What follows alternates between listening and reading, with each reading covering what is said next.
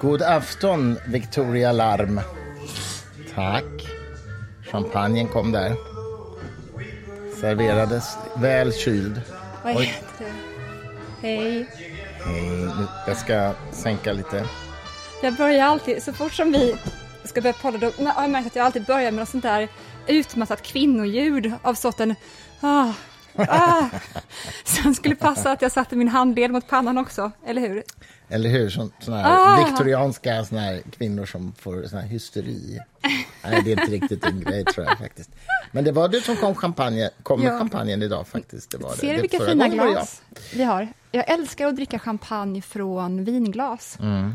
Lite Eller grönfärgade ölsejdlar. Också. Skål. Skål, Skål, vi måste smaka. Skål, skål, skål. Idag dricker vi en rogga, du och jag. Den Mm. klassiska roggan. Den, med vit kork alltså. Inte en vintage eller något sånt. Nej. Nej. En vanlig hedlig champagne. Ja, verkligen. Och det är fredag eftermiddag. Det här är ju vår normala inspelningstid, även om det kan variera ibland beroende på andra åtaganden. Men det är ju normalt sett nu vi spelar in. Det är så himla bra att både du och jag är väldigt inrutade. Inrutade liv. Det, det, det, är du och jag och Rain Man. Det, det är ju typ det. Vi, vi kollar ju faktiskt på Rain Man nu. Ja. Den är ju charmig. Och du vet att han är ju modellerad efter en man som jag tror är död nu, som heter Kim Peek. Som, King Ping. King, nej, men Kim Peek. Och han var gravt, gravt autistisk så, så, så mycket så att han inte liksom kunde interagera socialt överhuvudtaget med människor. Och, eh, bodde så vitt jag vet på institution. Men han hade också den här otroliga förmågan att komma ihåg siffror och Jag tidtabeller. antar att det inte var han som skrev boken som de sen gjorde film på. Nej, det var det nog inte. Det var det inte. Vi har inte sett klart Rain Man, men den är ju den är Vi har delat upp fin. den på typ fem kvällar. Fem vi ser en kvarts ja. Rain Ja, varje. det Det, var en räcka. chock när man såg Dustin Hoffman gå eh, jämsides med Tom Cruise. Och man ser att Dustin Hoffman är alltså jättemycket kortare än Tom Cruise. Mm. Och då är det ändå Tom Cruise känd för att vara multikort, höll jag på att säga. Hur kort är han? Eh, kanske 1,71 då. Kanske inte, då är man ju inte jättekort. Står han som vaxdocka på Madame Tussauds, tror du? Jag vet inte om någon Cruise, alltså. någonsin besöker Madame Tussauds längre. Nej. Är det verkligen en grej fortfarande att göra vaxdockor? Ja, alltså, Läskigt. Jag var ju där när jag var typ 14 år. Ja, men det var väl då Madame Tussauds pikade. Det var ju typ också samtidigt som min mamma åkte till språkresa på England, typ. Ni för övrigt nästan lika gamla. Men eh, kolla vad lik Din den här mamma och jag var vaxdockan på språkresa samtidigt. Ja. Hoppas jag verkligen inte. Ah, äh, Inte Gud, på vi, vi har ju gjort hindersprövning och allt. Inte- Vi är inte... inte på samma språkresa, men ungefär samtidigt. samtidigt. Du, men det, du vet att det görs en film om Madame Tussauds nu? Nej, Jo, men så är det. nej. Det är någon, någon stor, som jag nu har glömt vem, som gör liksom, filmen om Madame Tussauds och hennes livsprojekt. Varför hette hon Madame Tussauds? Det låter så himla bordelligt. Hur? kanske var en förtäckt bordell. Det fanns ju någon på Söder som det gjordes en SVT-dokumentär om som hette så här Mad- Madame Kerstin. Har du hört talas om det här? Nej. Eh, Madame Kerstin tog emot män då som gillade att bli eh, sadomasochistbehandlade. Mhm. Kerstin höll på med det här i flera decennier. Sen gick hon bort i en lägenhet. Ja, det har SVT-dokumentär. säkert funnits allt möjligt. Den känns kanske liksom inte helt Maud Vikander-kompatibel dokumentärsmässigt, men det var tydligen ändå någon kvalificerad person Nej. som gjorde det. Den. okej. Ja, nej, jag tror, jag tror inte jag sett den, eller i alla fall har jag nog... Du har ju dock, apropå Maud Vikander, vi har ju sett Nunnan, både du och jag. Jag minns att vi väldigt tidigt i vår relation kom in på den. Din reaktion, vi, och det roliga var att vi reagerade samtidigt, utan att få en ledtråd av den andra vad vi tyckte om den. Min var åh, din var "Åh!" Mm. Det kan man lugnt säga. Alltså, Nunnan... Det gick ungefär samtidigt som det gick en dokumentär om den här sekten som trodde att det skulle komma ett flygande tefat bakom en komet och hämta upp folk från jorden. Och där det begick kollektivt självmord. Jaha, okej. Och Jaha. med skillnaden att nunnan inte begick självmord så är det ju liksom lika skruvat val av liv, nämligen att lämna hela sin familj och gå in i en, i en gemenskap. Det gjorde ju båda två. Eh, Det beror på vilken familj man lämnar. Rent principiellt Ja, så är jag för att man ska få lämna sin familj när man vill, men du kanske är mer traditionell och mer konservativ då än jag. Nej, ja, nej, nej, du har helt rätt. I Att jag förutsatte att det inte var en superskadlig familj, men, och det vet jag ju inte i det här fallet. Men det roliga var bara att hela dokumentären framställer nunnan som någonting så här, mm, hon gör någonting, hon offrar sig själv. Men de här som gick med i den här sekten, Heaven's Gate, det var ju ingen som sa så här, mm, så fint, de offrar Mhm. Nej, för sig de, själva. för de var ju, för något. tog inte de livet av sig sen? Jo, Den lilla skillnaden bara då. Den Den, lilla där lilla, lilla detaljen. Ja, men det gäller ju även för andra sekter som man, som man betraktar som foliehattar. Men man skulle, Med, som själv, inte tar med, livet med, av med sig. självmord just, eller vad, vad syftar Nej, du på nej. nu? Som inte tar, tar livet av sig. Men, men det är ingen Vad är som det som dokument- gäller? Sekter där man inte tar livet av sig, men där man ger upp allt och går in i en mer eller mindre crazy sekt. Jehovas Ehm. vittnen eller vad du vill. Så är det ju ingen som säger så här, åh, det är så fint, de offrar sin Nej, det beror väl på familjegemenskap." kontexten i, i, egentligen. Såklart. Alltid, eftersom du och jag är tänkande är klart, det är människor som klarar av nyanser, så är det ju alltid kontexten. Mm. Precis. Ja, det är, ju precis. Men det intressanta var ju att i de här två exemplen som sändes samtida så bortsett från att det till slutade, slutade väldigt illa i det ena fallet så är det så att man hyllar i det ena fallet att man lämnar sitt vanliga liv och går in i någonting så att säga extremt, med, extremt menar jag statistiskt sett avvikande från samhället i övrigt. Men i de här sekterna gör man ju aldrig det. Eh, jag förstår fortfarande inte vad din poäng är. Poängen är att man behandlar det här så olika trots Och vilket att det man ska. Stor... Vilket man ska. Det är en jätteskillnad mellan att ta livet av sig och gå i kloster. Nej, nej, men skippa, ta livet av Nej, sig. man kan inte skippa det! Ja, men, det är ju allt. Ja, men då, eh, då tar vi en sekt där man inte tar livet av sig. Ja, alltså det beror på vilken, då- vad, är, vad är ta, sekt? ta Jehovas vittnen då, jämfört med nunnan.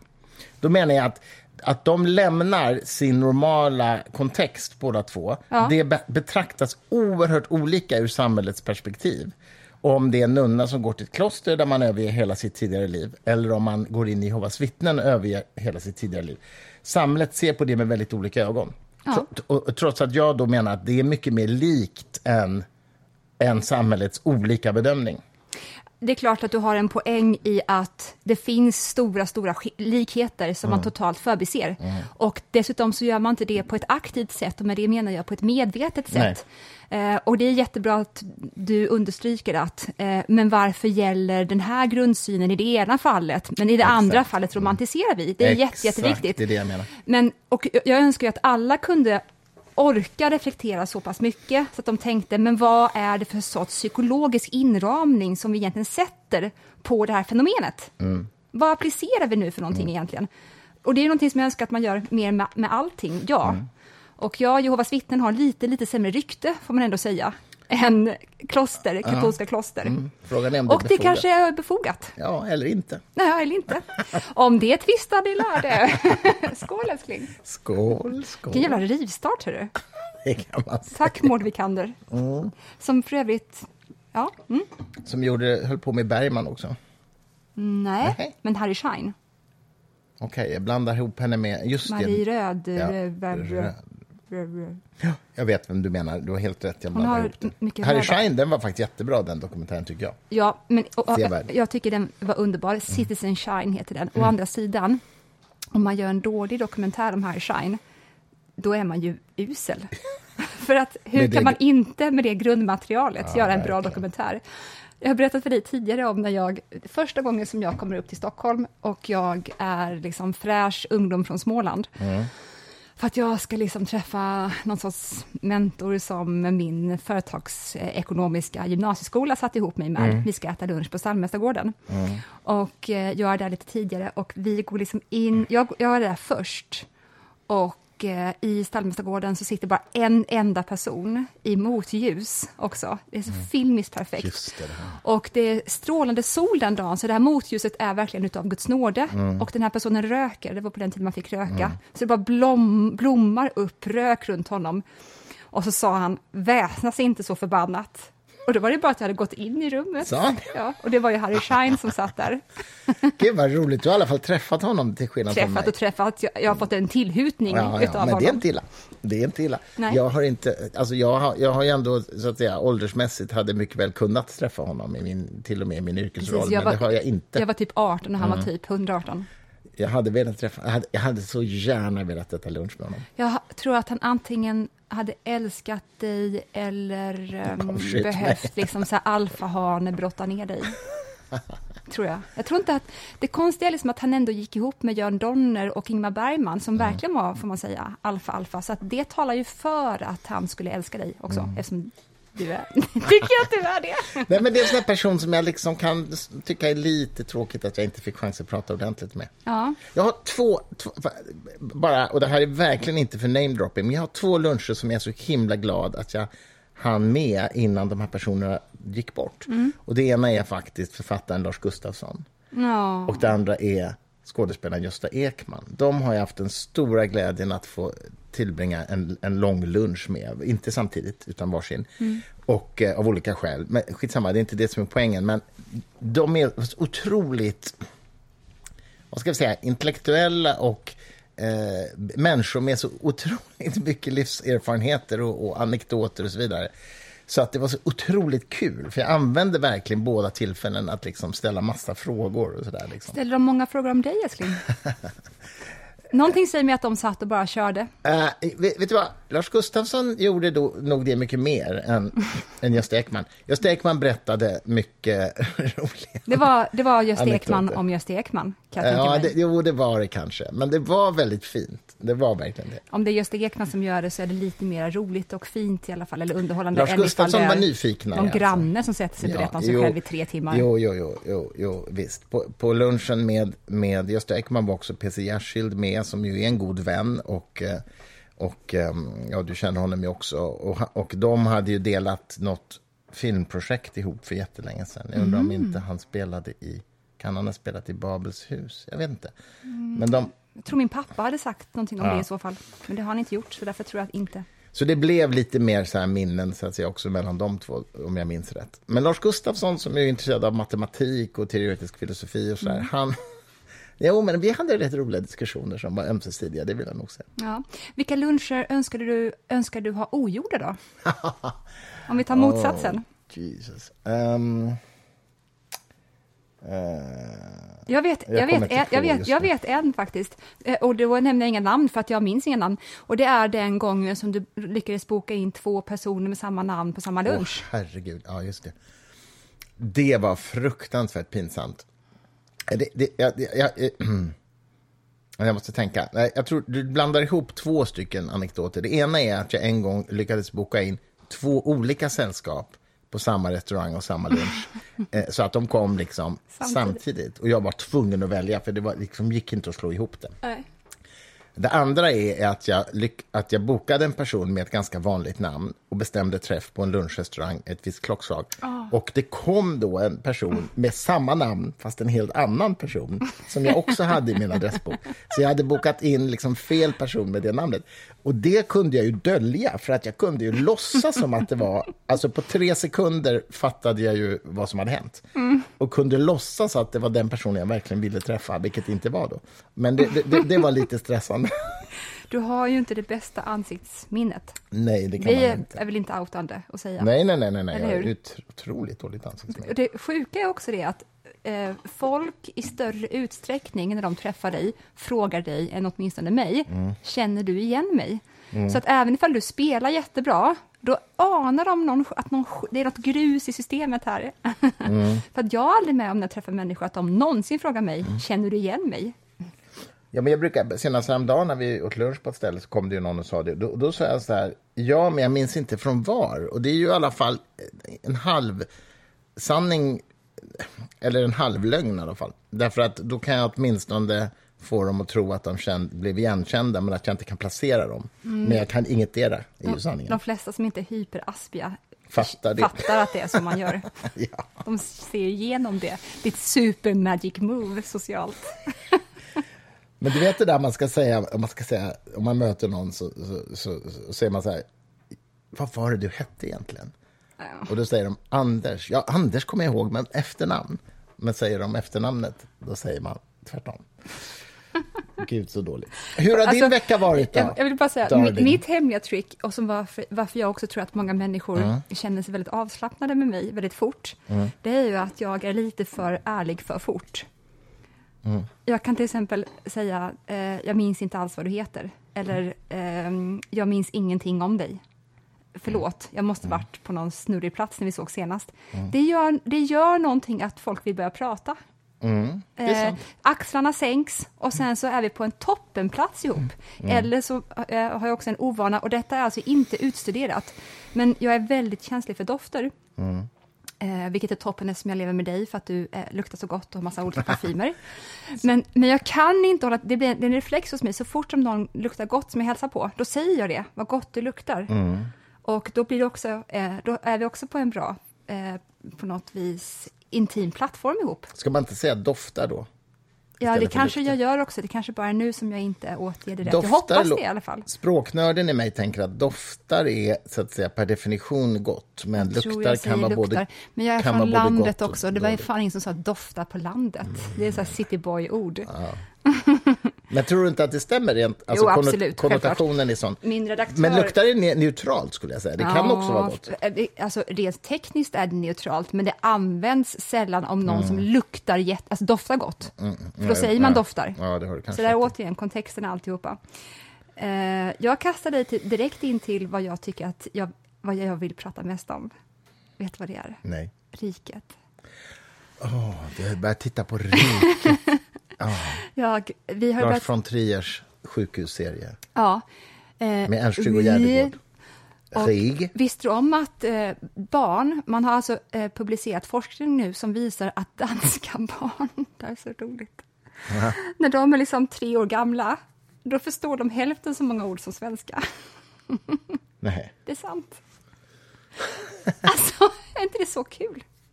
Jo, Eh, danska är ju konstigt. Det är så gutturalt konstigt. tänker man visserligen att det borde passa danska barn då, men det var liksom mot ens förutfattade meningar. Det var snarare så att de bara är så här typ i en stor gröt jämt utav gutturala ljud. Förlåt.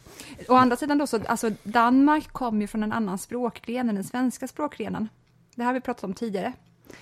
Inte i podden kanske. Men ehm, Fast vad menar du med annan språkgren? att de kommer från den anglosax... Stam heter det, ja. Ja, men det, det, det tror jag inte på. Nej. Nej, alltså alla de nordiska språken har samma språkstam förutom det finska som kommer från ett annat. Ah, just det, det var det vi kom fram till när vi pratade om det här senast, att jag hade fel med det. Ja, jag är rädd för det. Och nu är jag tillbaka där igen. Nu har du fel igen. Jag har inte uppdaterat någonting här.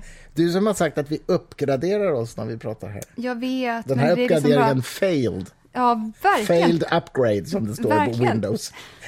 Windows också, PC-människa. Ja, det är samma språkstam. Hur som helst, visste du att Ernst, ja det vet du för att jag sa det igår, Ernst-Hugo och Lars von Trier hade ju gemensamt bland annat att båda var hypokondriker. Ja, just det.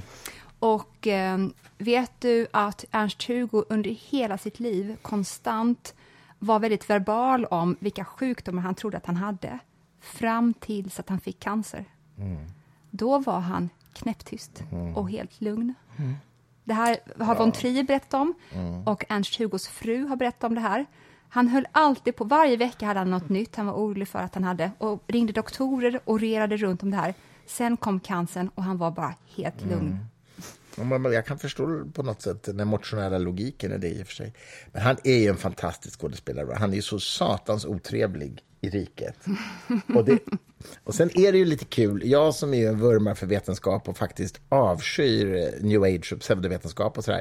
Han är ju också den som står för vetenskapen. Men jag säger det, men är, är ju så Ernst. otroligt, ja, jag är ju Ernst Hugo i den här serien. Helmer heter Fast, eh, han. Men inte lika otrevlig som han, Nej, du, hoppas jag. du är den helt ärligt mest empatiska människa jag träffat i hela mitt liv. Du, men det är lite synd att han du är, så du otrevlig att representera det Ja, det är synd. Du Mm. är ju också, måste jag säga, väldigt sårbar. Alltså, om du möter Mhm. människor som är utsatta eller om vi pratar om barn eller så, ditt hjärt- hjärta är så öppet hela tiden. Och det är ju inte Helmers hjärta direkt. Nej. Jag tycker det är otroligt rolig scen när han och den här kvinnan som han är ihop med, som också jobbar på Rikets hospitalet. Vad heter hon som skådis nu igen? En av Danmarks... Gitte old- Nörby, va? Ja, just det. Grand Old Ladies, får man Mm. säga. Ja, verkligen. Hon är ju Danmarks Margareta Krook. Ja, fast lite precis mer kanske bildskärm bara. Ja, det kan hända. jag, hända? jag försökte frammana hur de såg ut här Jag, snabbt, älskar, men jag, jag älskar inte. att du tänkte, det framför dig. Skitsamma, hon står liksom så här typ och pysslar om honom inför att han ska väljas Mm. in i den här riketsällskapet Mm. som alla överläkare då samlas runt. Och så håller hon på att typ så här, ta honom i håret lite grann. Och han får spel på att röra mig inte håret. Jag har sagt att du inte ska röra mig i håret. Mm. Han tycker inte om beröring överhuvudtaget. Nej. I alla fall. Jag vet också att vad både eh, von Trier och Ernst-Hugo hade gemensamt, det var att de båda två tyckte om att paddla kajak. Eh, därför att det var bland de få tillfällen i livet då de bara kunde koncentrera sig på att eh, ja, någonting annat. De var tvungna att ro.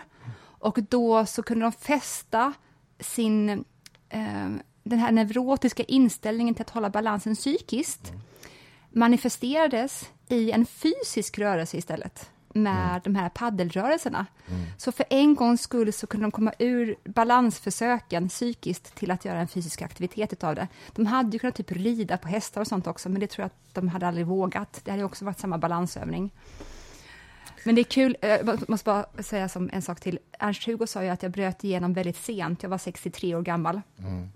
när han gjorde Riket med von Trier och blev folklig på ett sätt som han aldrig kunde tänka sig. Du menar att han tyckte att det var hans genombrott? Han säger det. Mm, okay. han säger för det. Jag, jag, jag minns ju honom sen innan Riket. Liksom.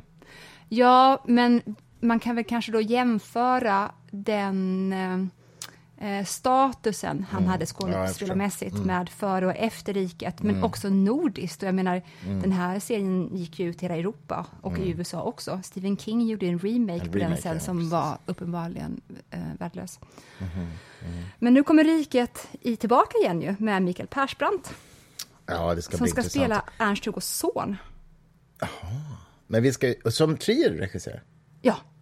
Tio har skrivit manus, han lyckas få ihop någonting igen och han regisserar. Och det, det, det, som jag tycker är, det som jag tycker är kul med, med Riket, originalet, som vi nu har börjat titta på, det är ju att det har, det, den har ju övernaturliga inslag. Mm. Och folk tror ju om mig att jag inte gillar det liksom, i, i, böcker och film, så är det ju inte alls. Alltså, jag tycker det är jättehäftigt om det är bra gjort liksom, och intelligent gjort och sådär. Mm. Så, men man vet att det är så att säga eh, film eller litteratur, skönlitteratur. Men, men jag gillar det inslaget. Det är så bra här. Och hur mm. han, liksom, hela hans världsbild blir ju eh, naggad i kanten utav, utav detta. Och så är han så fruktansvärt osympatisk. Men vi har inte hunnit så långt. Vi ska, vi ska se vidare på den. Den är fin. Ikväll, alltså. Vi ska se sista kvarten av Rain Man och sen Riket. Och sen ska vi se Riket. Vad mer hänt i veckan? Vi, jo, men vi, vi måste ju ändå säga att vi hade en väldigt rolig jam session med vår gode vän Isabella här häromdagen. Musik, musiksession hela kvällen. Eh, ja. Det kan man väl, få, det kan man väl ändå få Verkligen. glädjas åt. Eh, på, måndag, eller på söndag ska i alla fall jag gå och lyssna på henne på på Gärdet, utomhuskonsert. Ja, eh, berätta vad, de, vad alla borde komma till. Ja, precis. För det är ju alltså den årliga, jag tror att det är Dagens Nyheter som är som är arrangör på något sätt utav detta. Och det är liksom en årlig gratiskonsert framför museet där på Djurgården. Ska vi tänka här? Älskling, det är Skallmätarmuseet. Det gamla rasbiologiska institutet. Är det det? Japp, japp, japp. Okay. Sjöhistoriska, gamla ras, rasbiologiska.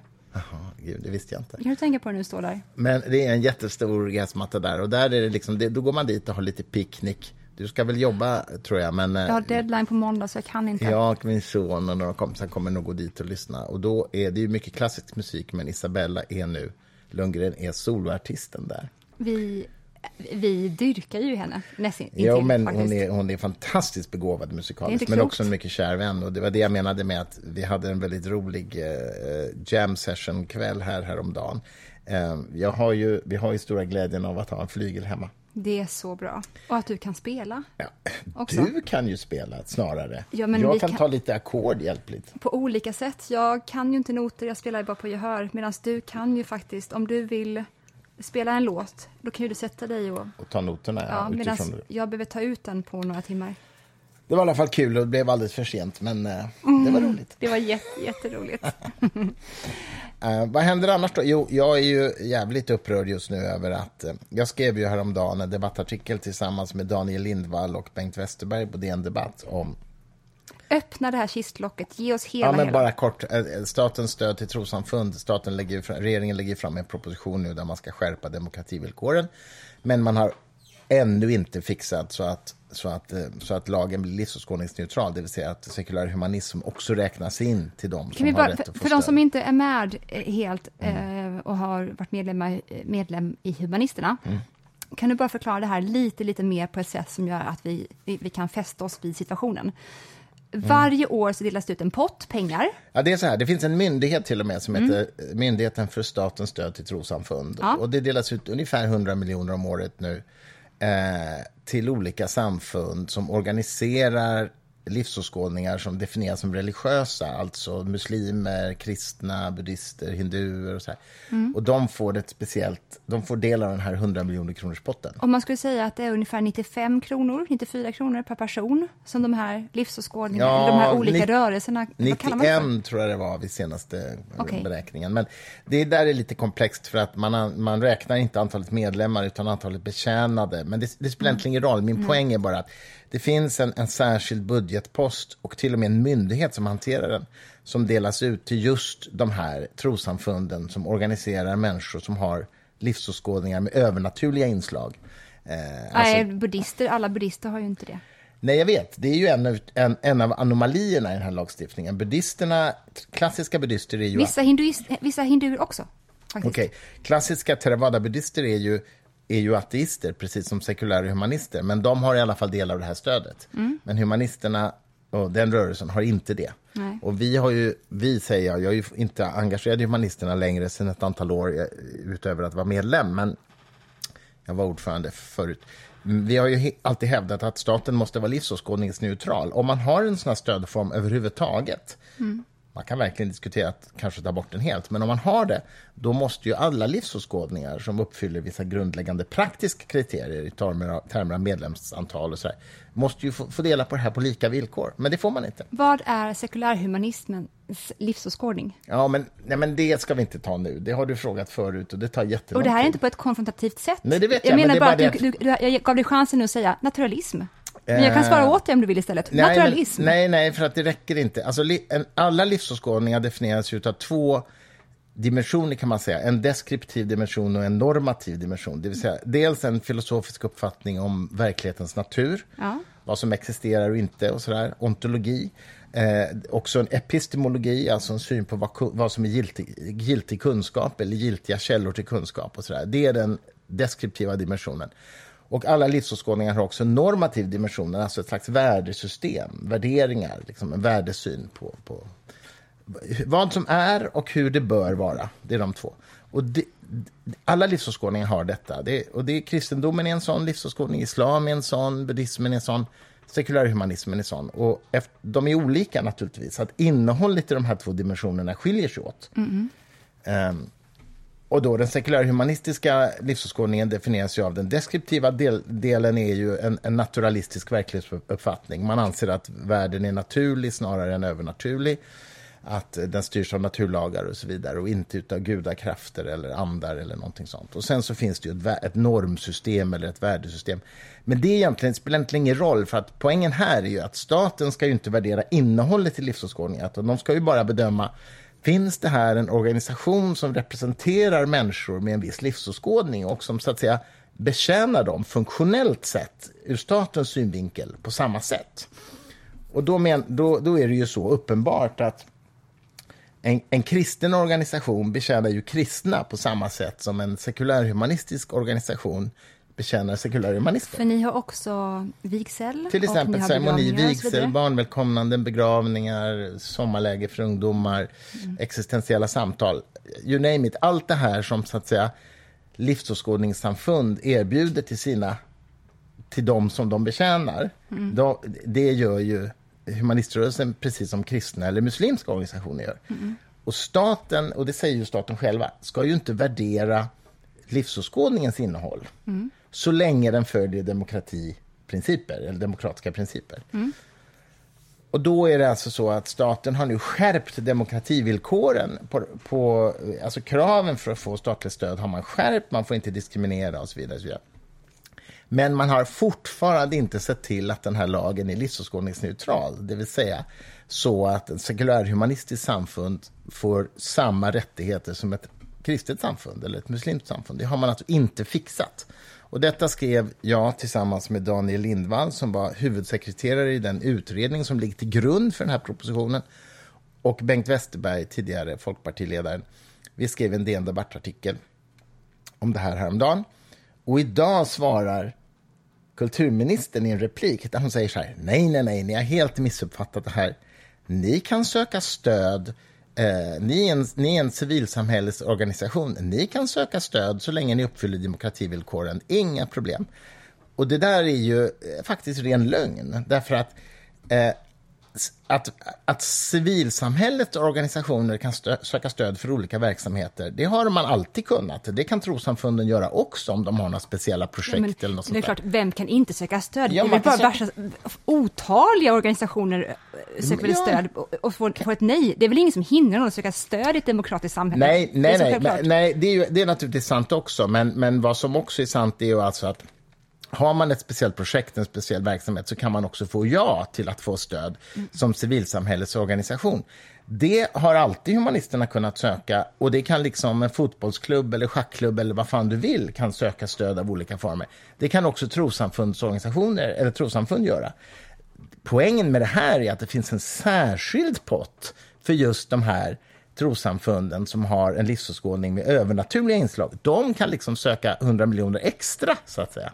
Och dessutom så handlar det inte bara om pengar, utan de kan till exempel få hjälp av Skattemyndigheten att samla in medlemsavgifterna via deklarationen. Kan alla trossamfund få det som är registrerade som trossamfund? Um, nej, all, alla trossamfund som... ehm, eller så här, om du är registrerat trossamfund, då kan du söka... Du, då kan du ansöka om att få stöd av Skatteverket att samla in dina medlemsavgifter. Är det mot en avgift då? Eh, ja, då... Ja, det här, Okej, först ska jag svara, säga så här. Jag vet inte om de säger nej till några av dem. Det vet jag inte. Men det jag vet är att 14 samfund idag i Sverige får stöd via Skattemyndigheten Okej. att samla in medlemsavgifterna. Och då är det så roligt. Då är det nämligen så här att det finns både kristna och muslimska och, och, och andra som får det där stödet. Då är det så här att det, det kostar 21 kronor per medlem som ad, administreras. Så det kostar lite. För vem? För trossamfundet? Trossamfundet betalar 21 kronor Till Skatteverket. till Skatteverket för själva hanteringen av det här. Okej, så de får 91 kronor per person som statligt stöd. Och sen så kostar 21 kronor Mm. Ja. utav det. Att de sköter Att de om sköter det, om att de själva slipper fakturera sina medlemmar. Det låter som så lite pengar. Ja, men vänta ska vara. Men det finns ett samfund som inte behöver betala 21 kronor per person. Dum, dum, dum! Svenska kyrkan. Knew it. De får det här gratis. What the fuck? Mm. Så det är diskriminering i flera led. Eh, Somliga får inte ens ansöka och betala för tjänsten, till exempel humaniströrelsen. Eh, Men katolska kyrkan eller muslimska samfund, de kan ansöka om det här, eller pingstkyrkan kan ansöka och betala 21 kronor per medlem. Och sen kan Svenska kyrkan få den här servicen liksom utan att betala. det är liksom en så här, en förmån som Svenska kyrkan har för att de tidigare var statskyrka. Mm. Och de... Eh, Jag undrar, för bara rent ehm, som ett tankeexperiment, Mm. undra ifall det skulle vara så, låt oss säga att vi får en jätte, jättestor invandring från katolska länder, Mm. för att väldigt många får för sig att konvertera till katolska kyrkan, som exempel bara. Mm, Vad skulle hända ifall den katolska kyrkan då medlemsantalsmässigt blir större än Svenska kyrkan? Kommer Svenska kyrkan fortfarande då ha den här förmånen att gratis använda sig av Skatteverkets eh, blanketter? Alltså om man trodde på en rationell politik så skulle ju svaret vara nej naturligtvis. Men jag är tyvärr jävligt desillusionerad. Jag tror att de skulle det därför att politikerna är så jävla okunniga om såna här saker så att de förstår inte. Och ointressanta. Det är och, ointresserade och, och, och det, det är det jag vill egentligen komma till. Jeanette Gustafsdotter, kulturministern, skriver alltså ett svar idag där hon låtsas som om att jag går er till mötes. Det är klart ni kan söka, ni kan söka pengar. Det är inga problem att vara Borde sekulär. berätta om presskonferensen, för den faktiskt hör, hör Ja, till. ja, hon i- hade ju en presskonferens i samband med att den här propositionen presenterades. Då fick hon en direkt fråga av tidningen Dagens skribent Elisabeth Sandlund eh, som, där hon frågade Jaha, innebär det här nu att humanisterna också inkluderas i det här? Och då Mm. sa Jeanette Gustafsdotter nej, det gör de inte. Det här gäller bara religiösa samfund. Kan vi då bara, förlåt, men, men jag måste komma in här ibland. mm. Ehm, för att eh, betraktas som en, religi- eh, som en livsåskådning, då inbegriper det religiös verksamhet. Och Mm. vad är då religiös verksamhet? Jo, det är ritualer, bland annat. Att man tillhandahåller sånt som dop, vigsel, begravningar och så Mm. vidare. Och det är inte så att man måste uppfylla eh, fem av de här kriterierna för att vara registrerad eller ansedd som en eh, religiös verksamhet. Det räcker att man uppfyller en av de här kriterierna och det gör ni. Ja, alltså, det här är ju inte prövat juridiskt, så det återstår att se. Och det är ju så här. Jag tror inte, jag bara säga en sak till, förlåt. Jag tror att många eh, kanske också av de lyssnarna som kommer från mitt håll, för att vi har verkligen två olika publiker. Jag tror inte att, i alla fall min crowd, eh, tror att humanisterna har ens en livsåskådning. Det var därför jag också ville få fram Ja. att det finns en livsåskådning. Det är inte bara så att ni är emot religion, eller att ni är Nej, vi är emot... för sekulär humanism. Ja. Strunt i det. Vi, vi, vad heter det? Vi, vi pausar, nu ringer Staffan Dopping. Ska vi ha med nej, honom nej, på? nej, nej, nej, nej. Vad? Vi, klipper inte ens bort här. Däremot så pausar vi och så kan du svara Dopping och så går jag och hämtar mer champagne. Okej? Ja. Bra.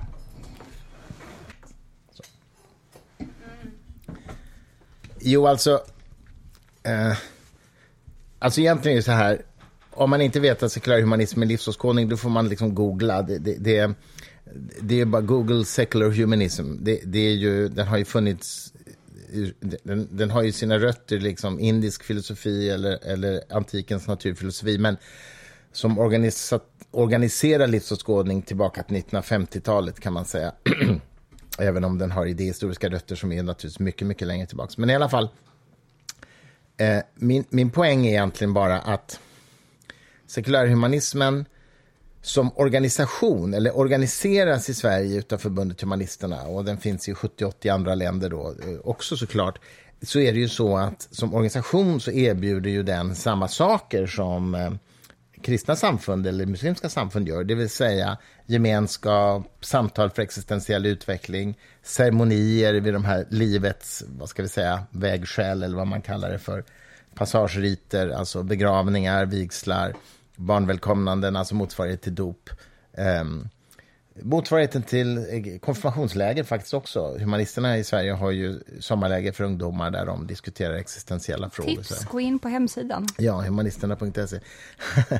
Gud, det är roligt. Jag har ju lämnat ordförandeskapet för fyra år sedan, men, men eh, självklart Nu har du en podd, så det var det är jag är. gärna ambassadör för detta. Men, men min grundpoäng är egentligen bara att jag tycker det är så, otro, det är så intellektuellt ohederligt av kulturministern att skriva en, ett, en replik i DN där hon låtsas som om vi har fel när vi säger att vi inte får ta del av det här på samma villkor som de andra. Hon säger så här, det är klart ni är välkomna att söka stöd också, det kan också sekulära göra. Ja, utav civilsamhällets stödsapparaten, ja. Precis som alla andra, inklusive trossamfund. Poängen är ju att trossamfund, ett, har 100 miljoner extra som de kan söka. Två, får en massa andra privilegier. Till exempel att Skatteverket samlar in medlemsavgifterna. Vilket ju är en jättestor avlastning för, för en, eh, en, ett samfund eller en organisation såklart. Att slippa administrera liksom, medlemsavgifter. Det är en ganska stor del. Eh, jag, jag har sällan sett liksom ett ministerutspel som är så medvetet vilseledande som hennes svar var idag. Jag, jag är faktiskt lite chockad över det. Hon är ju gammal journalist Mm. också.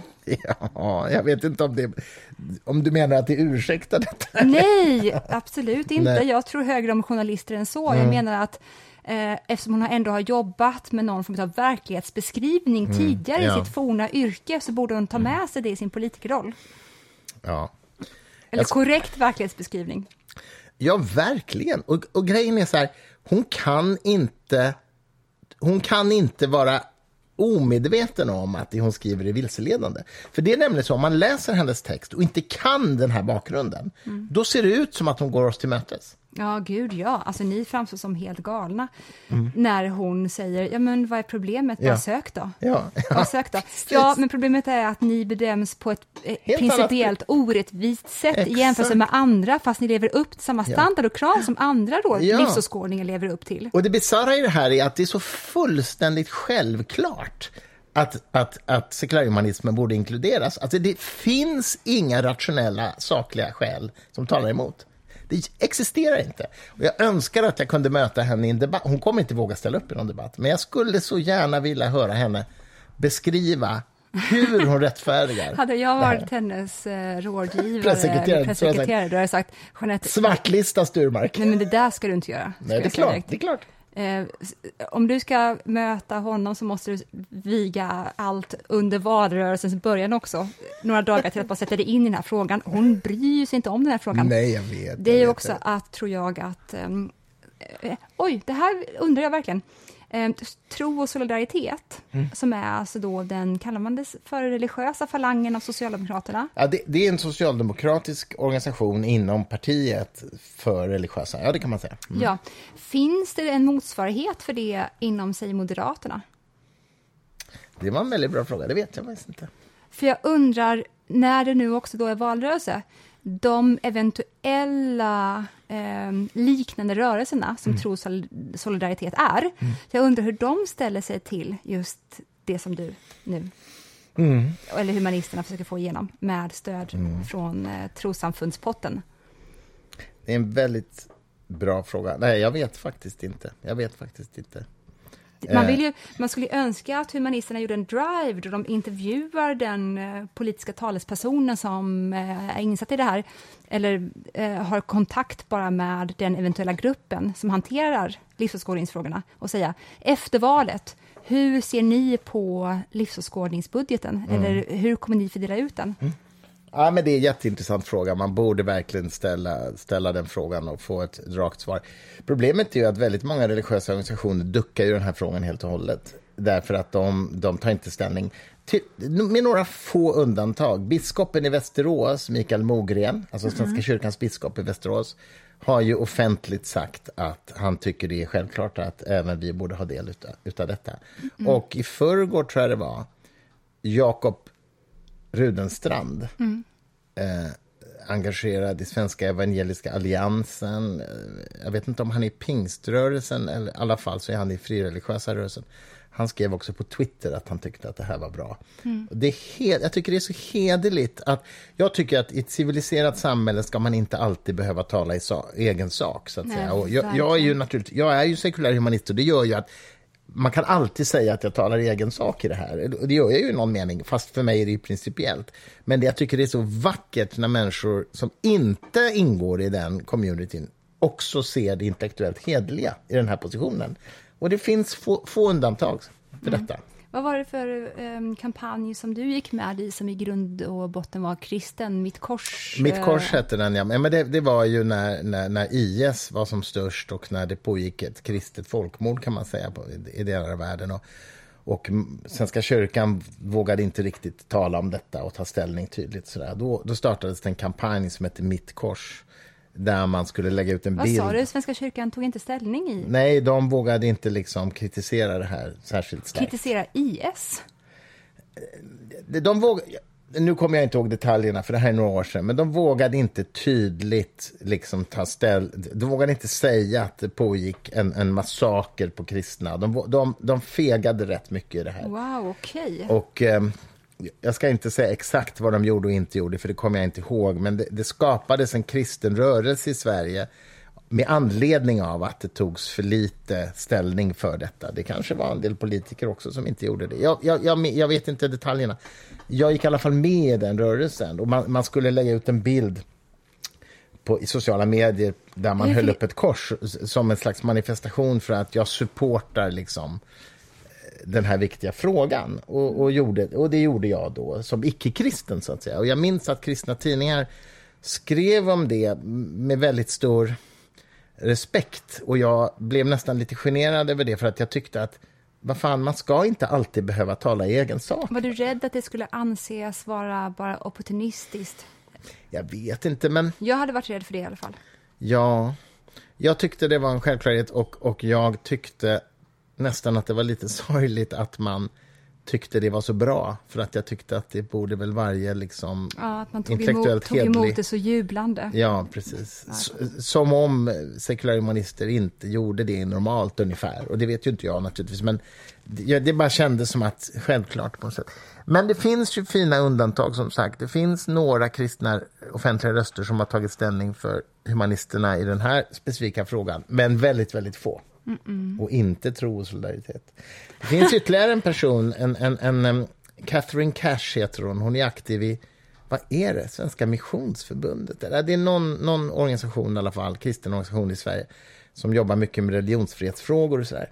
Hon har också flera gånger offentligt sagt självklart ska humaniströrelsen vara en del av det här. Mm, mm. Men det är, det är de enda exempel jag kommer på just nu. För att, är det så här, Eh, om du skulle sitta med Antje Jackelén just nu mm. och staka upp att eh, de här punkterna lever vi upp till samma, samma grund mm. Mm. som bedöms vem som ska få då mm. eh, stöd. Mm.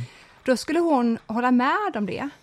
Men vad jag tror att hon också skulle säga det är jag tror, eh, så här, min slutsats är, jag tror att väldigt många kristna där ute, framförallt Svenska kyrkan, jag pratar ju med många katoliker som verkligen tycker att ni ska få det också. Det har ju du varit med Ja, det vet liksom. jag. Mm.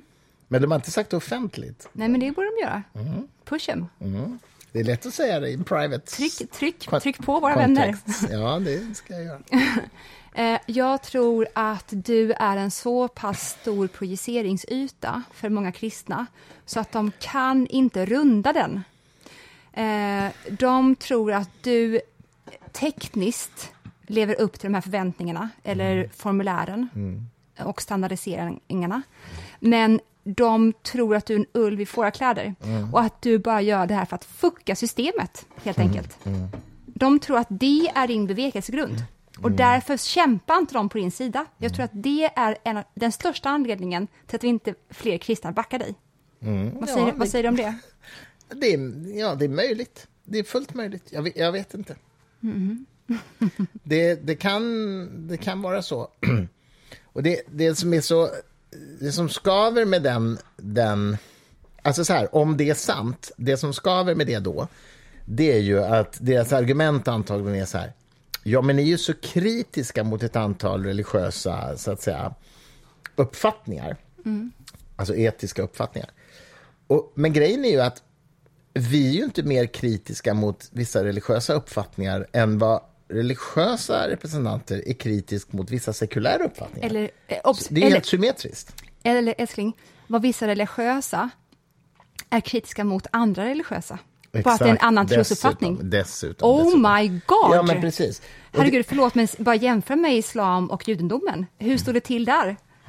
Nej, men, nej, men, ja, ja, men ja, exakt. Ja, men exakt. Så det, det, är något, det är något tankefel i det här. Alltså, därför att jag har ju så många gånger hört eh, liksom, kommentaren att ja, men ni sekulära humanister är så religionskritiska.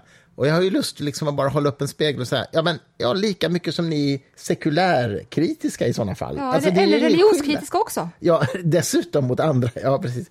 Så, så det, det är liksom så helt ologiskt. Vi, är, vi är för sekulär humanism och det har vissa etiska konsekvenser. Och i många fall så sammanfaller de etiska konsekvenserna med de religiösa. I vissa fall inte.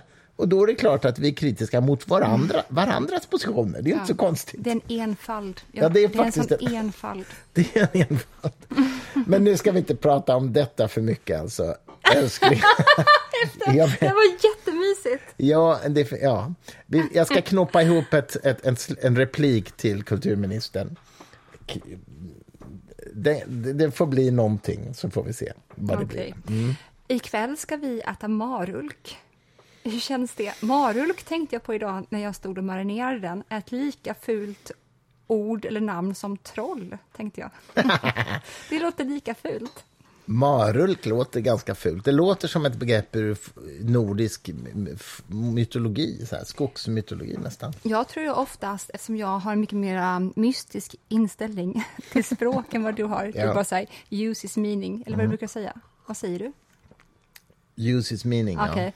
Eh, Medan jag tror då att eh, ord i hur de låter skapar en resonans i kroppen Mm. som gestaltar intrycket vi har fått av objektet. Du har en essentialistisk syn på språket. Verkligen. Mm, jag vet. Och Mm, eh, jag. marulken är ju, ja, men det är bara för att vi inte har pratat om det nog än. så, jag, alltså det sjuka Det är är en att jag bra kan säga så. inställning i alla fall. Det är en Jag bra kan säga så om grundinställning. allt jämt. Ja, problemet är att det kan man ju per definition alltid säga om allt, men okej. Ja, det kan man ju, men förr eller senare får man ju fel. Eller inte. Nej. Nej, man kan ju aldrig veta om man har pratat klart. men någon gång tar ju tiden slut. Ja, när man dör. Exakt. Och då, Men då kanske man bara inte hann säga det där sista som skulle ha fått mig att ändra mig. och då kanske man ändå kan dra en slutsats att ifall man inte hann på den här tiden, då kanske det säger något. Det där är ju liksom så här grundläggande epistemologiskt problem. Kan du bara säga vad ep- någonsin- epistemologi är för Ja, kunskapsteoretiskt problem. Medan näm- ontologi är eh, läran om vad som existerar. läran om verkligheten, Ja. verklighetens beskaffenhet. Ja, precis. Och vad, och, och vad den innehåller. Ja, precis. Men, men ett grundläggande epistemologiskt problem är ju så här. Kan vi någonsin... Det är egentligen inte problem, för att svaret är givet egentligen. Kan vi någonsin veta om vi vet allt om en viss sak. Och det kan vi ju inte. Alltså vi, vi kan ha en beskrivning av någonting och som funkar jättebra så här. Men vi kommer aldrig veta om den är fullständig. Nej. Så egentligen är det inte ett epistemologiskt problem inser jag, för att svaret är givet. Vi kan aldrig veta att den är fullständig. Så är det ju. Så är det eftersom vi är fast i eh, våra, Vilket är lite kul. i våra sinnen och i våra instrument av att eh, ta oss an verkligheten eller ett problem eller ett fenomen. Ja, men det är inte, det är inte, bara, en inte bara en konsekvens av våra sinnesbegränsningar utan utav, utav egentligen ännu enklare grej, nämligen att när man vet en väldig massa saker så kan man ju inte veta om det finns något mer man skulle kunna veta om detta, eh, oberoende av våra sinnen. Vi fast eh, låt oss bara ta som an, eh, exempel då. Tänk ifall vi besatt helt andra instrument än de vi besatt kognitivt. Då skulle vi eventuellt kunna veta om vi visste allt. Det är bara det att du gör ditt antagande nu utefter de kognitiva funktionerna som du besitter just nu. Nej, men, vänta, om vi Gud- hade massa andra instrument. Men sä- säg Gud som idé. Ja. Gud som idé. Ja, ja. Vad är det enda som Gud saknar? Jag, jag, jag är inte med, säg. Begränsningar. Ja, just det. Gudsidén saknar begränsningar. Men, Så, tänk ifall det fanns en avbild av Gud som var som Gud själv. Då skulle vi kunna vara varsel, varelser, som besatt samma egenskaper som Gud, det vill säga en gränslöshet. Då skulle vi kunna rent teoretiskt kunna veta om vi visste allt. nej, men, nej, men det håller inte jag med om. Det här är samma, samma problem som att det aldrig går att bevisa att någonting inte existerar. Rent, rent kunskapsteoretiskt så går det inte. Säg så här, om jag vill bevisa att det inte finns svarta svanar, det går inte, därför att jag kan inte... Det enda jag kan göra är att observera svanar och se att de hela tiden är vita. Men jag kan aldrig veta om det finns en svan gömd någonstans som är svart. Så jag kan inte bevisa att det finns, inte finns menar jag, svarta svanar. Icke-existens är inte bevisbart och det hänger ju ihop med det här epistemologiska grundproblemet. Gud är ju inte icke-existens, så där förstår jag inte alls din, din metafor. Gud är ju existens i det här exemplet. Nej, Gud, jag pra- eftersom Gud, Gud, Gud är allvetande. Ja, men jag, I det här- i det här. Fast, fast det, det, det jag säger eh, har inte med Gud att göra, utan det har att göra med det själva epistemologiska problemet om gränsen för vetandet. Mhm. Att vi kan aldrig veta om det finns någonting mer att veta eller inte. Nej, men det höll jag ju med om. Och sen Mm. så sa jag att, eh, men rent teoretiskt, tänk ifall det var så att vi besatt de här andra kognitiva kunskaperna eller eh, verktygen än de vi besitter idag. Mm. Ja, men vi kan aldrig veta om de är tillräckliga. Nej, det kan vi inte veta. Nej, vi kan Så det kan veta. fortfarande jo, finnas verk- Jo, ifall de är liknande som idén om Gud. Ja, men det kan vi aldrig veta om de är. Nej, men veta, det är klart vi inte kan, men det Nej. är ett... Så det, det, det är ju det som är det epistemologiska problemet. Vi, vi kan aldrig veta att vi har en komplett kunskap. Okej, då gör jag det ännu enklare. Säg att eh, det finns ett varsel som vet allt om allt. Ett varsel. Eller en, ja, vad ska jag säga då? En existens, Okej. Ett väsen, menar du? sure. Ja. Mm. Som kan allt om allt. Som, som räcker allt, som når allt. Mm. Då skulle den rent teoretiskt kunna veta om den visste allt också.